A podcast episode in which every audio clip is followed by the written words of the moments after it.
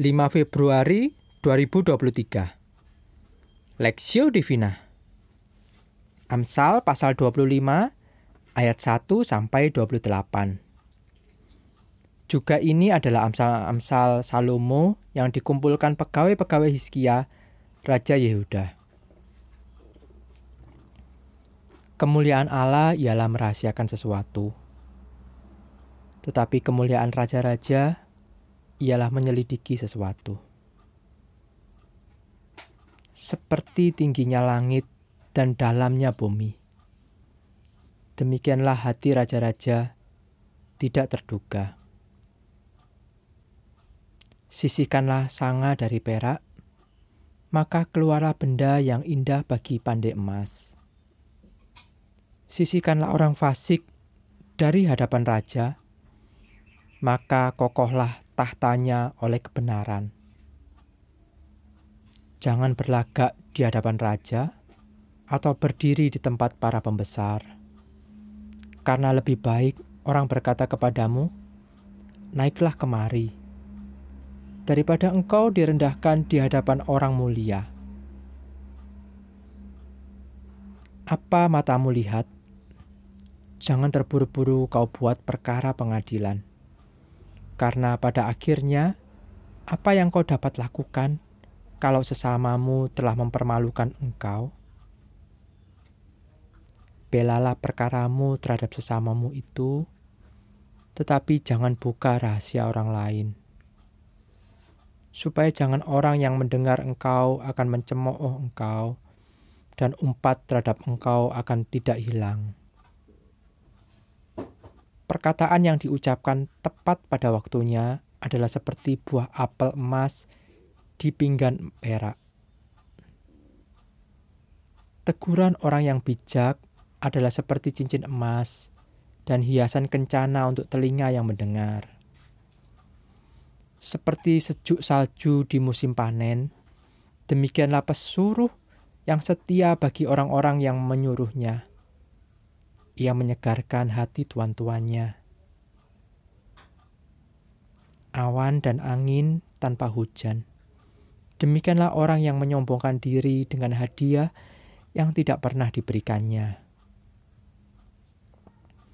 Dengan kesabaran, seorang penguasa dapat diyakinkan dan lidah lembut mematahkan tulang. Kalau engkau mendapat madu, Makanlah secukupnya. Jangan sampai engkau terlalu kenyang dengan itu, lalu memutahkannya. Janganlah kerap kali datang ke rumah sesamamu, supaya jangan ia bosan, lalu membencimu. Orang yang bersaksi dusta terhadap sesamanya adalah seperti gada atau pedang atau panah yang tajam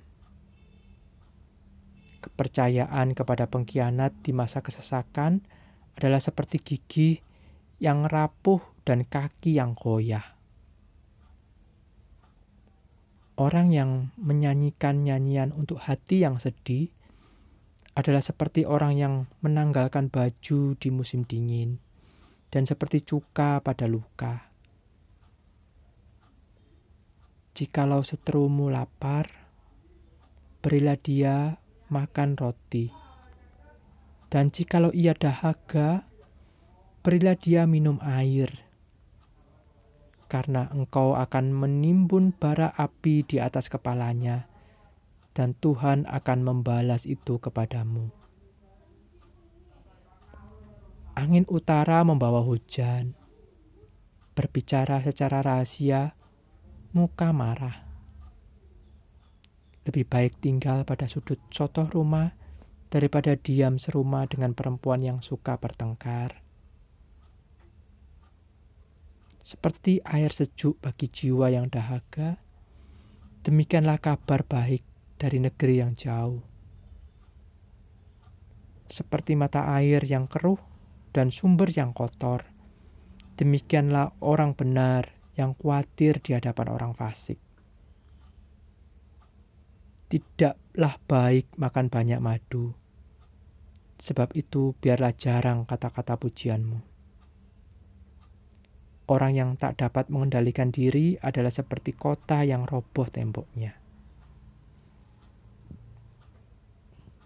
Berbuatlah baik meskipun dia seterumu. Perspektif. Jikalau seterumu lapar, berilah dia makan roti.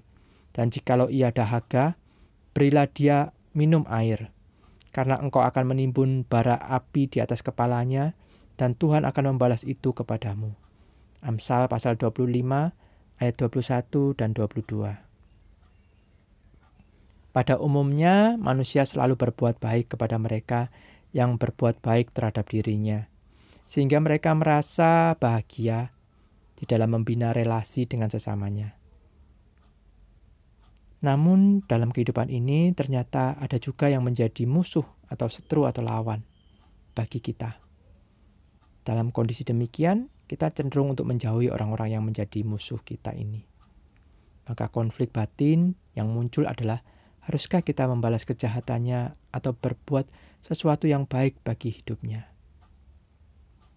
Salah satu bagian yang ditulis dari oleh Amsal hari ini adalah mengingatkan kepada pembacanya bahwa memiliki setru atau musuh bukan harus dijadikan musuh untuk seterusnya Penulis Amsal justru mengajak pembacanya untuk melihat dan memahami bahwa pertama, setru kita adalah manusia yang juga memiliki kebutuhan.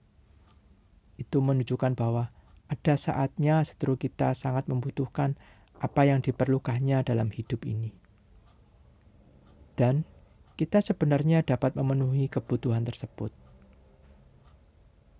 Dua, mendorong kita untuk dapat memperhatikan dan memenuhi kebutuhan seteru kita. Penulis Amsal mengajak supaya kita berbuat sesuatu yang baik, yaitu yang sesuai dengan kebutuhan seteru kita. Dengan demikian, kita memperlakukan musuh kita dengan cara yang berbeda. Ketiga, penulis Amsal juga menegaskan, bila kita berbuat baik kepada seteru kita, maka sebenarnya kita sedang melakukan perintah Allah dalam kehidupan ini. Matius pasal 5 ayat 44 dan Roma pasal 12 ayat 17 sampai 21. Meskipun perbuatan baik itu sangat sederhana, tapi Tuhan yang akan membalasnya bagi kita. Ketika menjalin sebuah relasi dengan sesama, tentunya kita juga bisa mengalami perseteruan dengan mereka.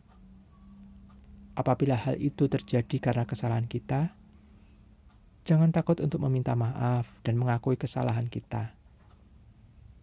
Namun, apabila kesalahan itu bukan dari pihak kita, maka Alkitab telah menunjukkan kepada kita supaya kita membalas kejahatan dengan kebaikan. Tetap berpegang pada perintah Tuhan. Lakukanlah dengan setia. Dan Tuhan akan menyertai setiap kita yang taat akan perintahnya studi pribadi, hal apa yang membuat kita tidak bisa mengampuni kesalahan setru kita? Bagaimana kita mewujudkan kasih Allah yang telah kita alami kepada mereka, kepada para setru kita? Pokok doa, berdoalah bagi kehidupan umat Tuhan dalam gereja Tuhan karena ada banyak konflik yang tidak tertangani dengan baik sehingga menghambat pertumbuhan kerajaan Allah.